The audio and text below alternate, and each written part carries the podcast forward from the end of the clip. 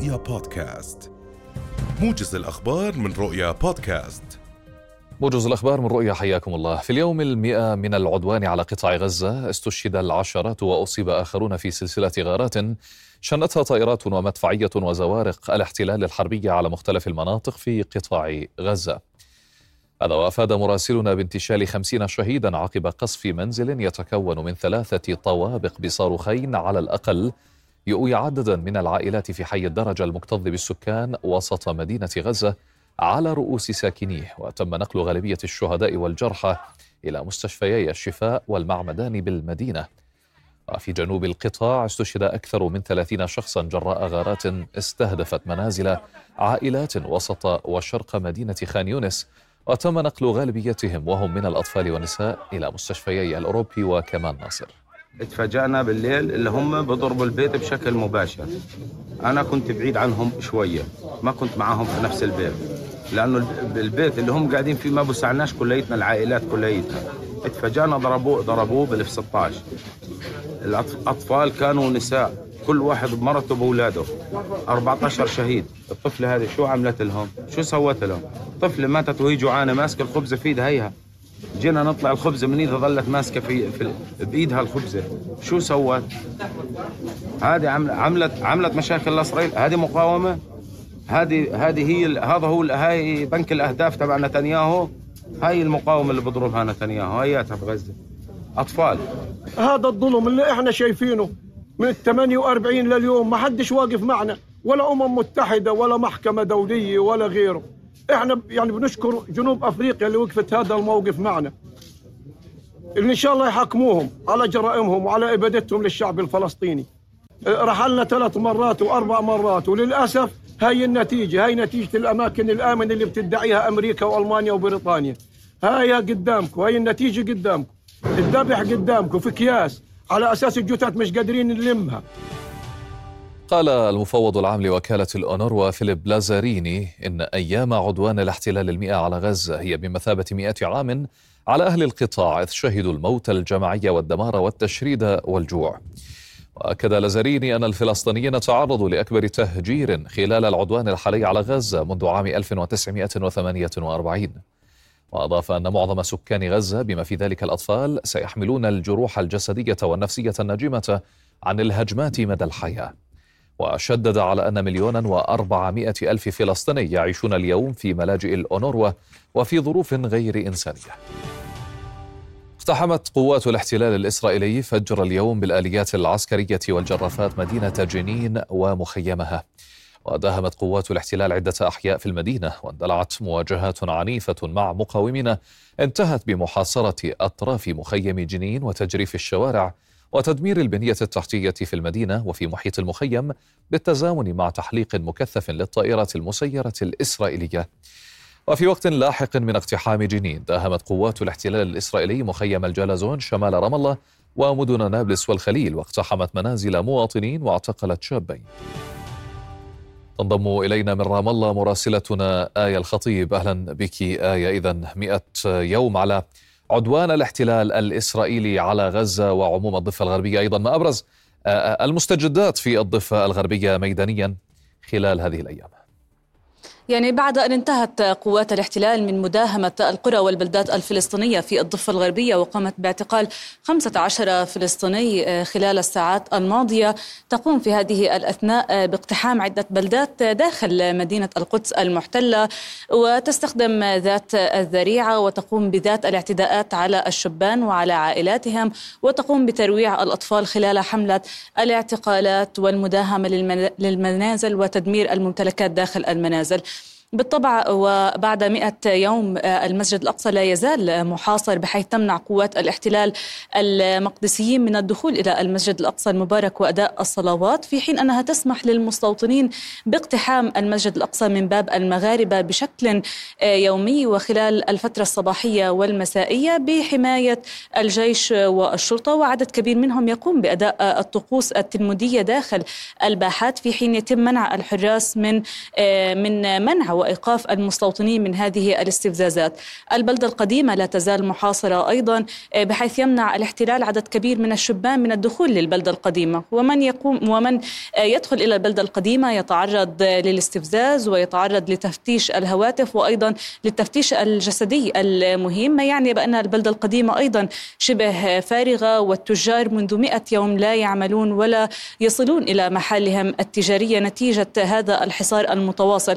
الحصار على المسجد الأقصى والحصار الاقتصادي لمدينة القدس والبلدة القديمة حتى أن سكان الضفة الغربية يتم منعهم من الوصول إلى مدينة القدس ويضع الاحتلال الحواجز أمام وصول مواطني الداخل الفلسطيني المحتل إلى مدينة القدس.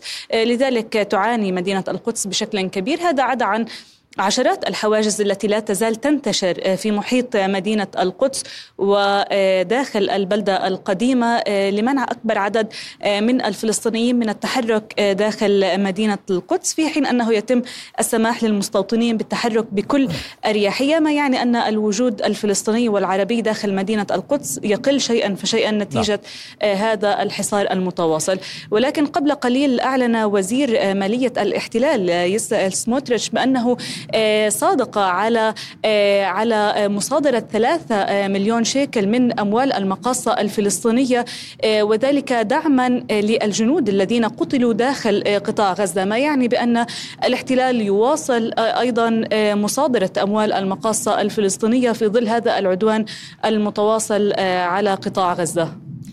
آية ذكرت التجار الذين في مدينة القدس أنهم لم يستطيعوا الوصول إلى البلدة القديمة و ممارسة أعمالهم آه، آه، اليومية.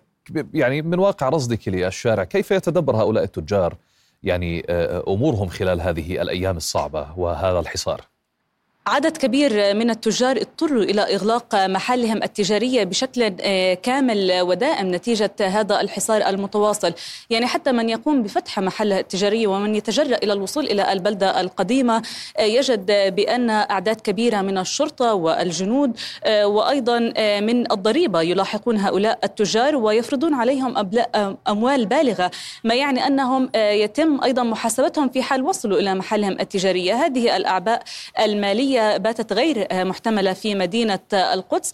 ولذلك اضطر عدد كبير منهم إلى إغلاق محلهم التجارية بشكل دائم. وهذا يعني بأن تلك المحال التجارية باتت عرضة للسرقة من قبل المستوطنين أو من قبل من قبل شرطة الاحتلال ومن قبل حكومة الاحتلال. يعني في حال وجدوا بأن هناك محل تجاري لا يعمل أو أن صاحب هذا المحل لا يصل إلى محله التجاري تبدأ الجماعات الاستيطانية بدعم من حكومة الاحتلال بإيجاد طرق ووسائل آه، آه، ملتفة من أجل آه، من أجل مصادرة هذا المحل إما عن طريق تزوير الأوراق أو عن طريق إجبار هذا التاجر على بيع محله التجاري أو تأجيره لشخص آخر ويقوم هو بدوره بإعطائه للمستوطنين. يعني كل تاجر لا يصل إلى محله التجاري يصبح هذا المحل عرضة للسرقة من قبل المستوطنين. وفي ذات السياق يعني نحن توجهنا إلى البلدة القديمة عدة مرات خلال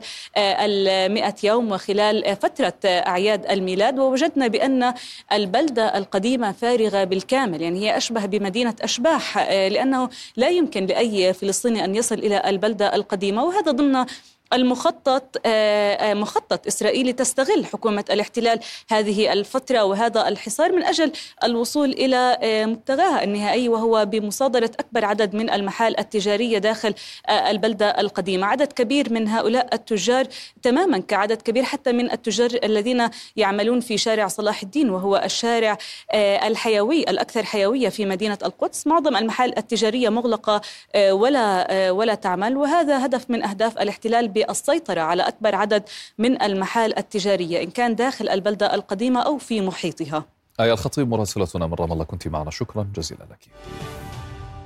أكد القيادي في حركة حماس أسامة حمدان أن عملية طوفان الأقصى استهدفت فقط المواقع العسكرية التابعة للاحتلال في غلاف غزة.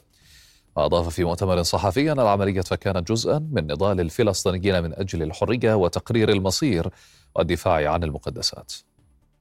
أكدوا أن الاحتلال لم ينجح في تحقيق أي من أهدافه التي أعلن عنها منذ أن بدأ العدوان في الثامن من تشرين أول أكتوبر الماضي رغم كل جريمة الإبادة التي يرتكبها. إننا كذلك ندين القصف الجوية والبحرية والاعتداء الهمجية على اليمن الشقيق فهو جريمة وعدوان سافر على السيادة اليمنية وهو تهديد لأمن المنطقة التي تشهد عسكرة أمريكية بريطانية عرض الاحتلال إرسال أدوية تتعلق بهؤلاء الأسرى هذا الأمر فيه مشكلتين الأولى إحنا نعتقد أن شعبنا يحتاج إلى الدواء وهو أولى بهذا الدواء.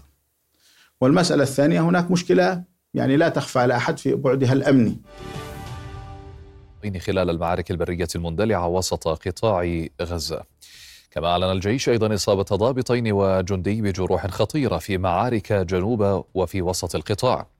وأكد جيش الاحتلال في آخر إحصائية على موقعه الرسمي مقتل 500 وواحد وعشرين ضابطا وجنديا منذ السابع من تشرين الأول الماضي أفادت مراسلة رؤيا أن مدفعية الاحتلال الإسرائيلي قصفت مناطق في الجنوب اللبناني صباح اليوم كما استهدفت المدفعية أطراف بلدتي حولا وميس الجبل هذا وأفادت مراسلتنا بأن مدفعية الاحتلال قصفت في وقت مبكر اليوم محيط بلدة كفر شوبه في القطاع الشرقي من الجنوب وياتي القصف بعد يوم شهد غارات وهجمات شنها حزب الله اللبناني على مواقع عسكرية للاحتلال قبالة الحدود.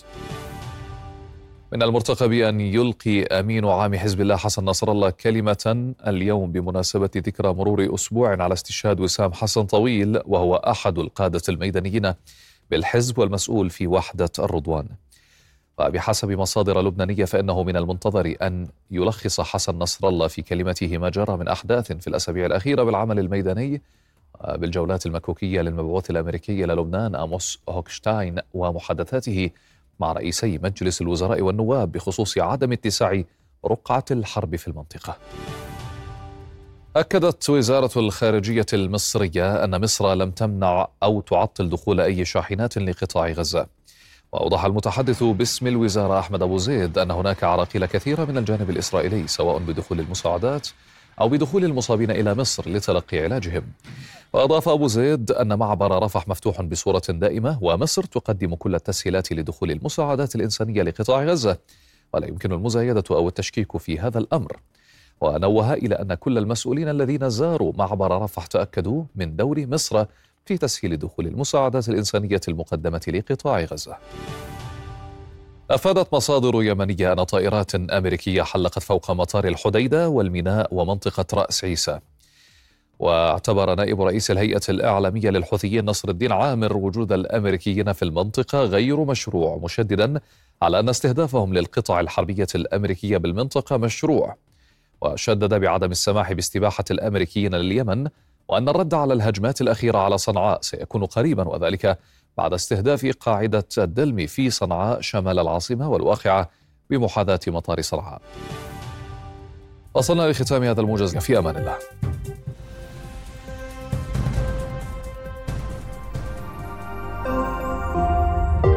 رؤيا بودكاست.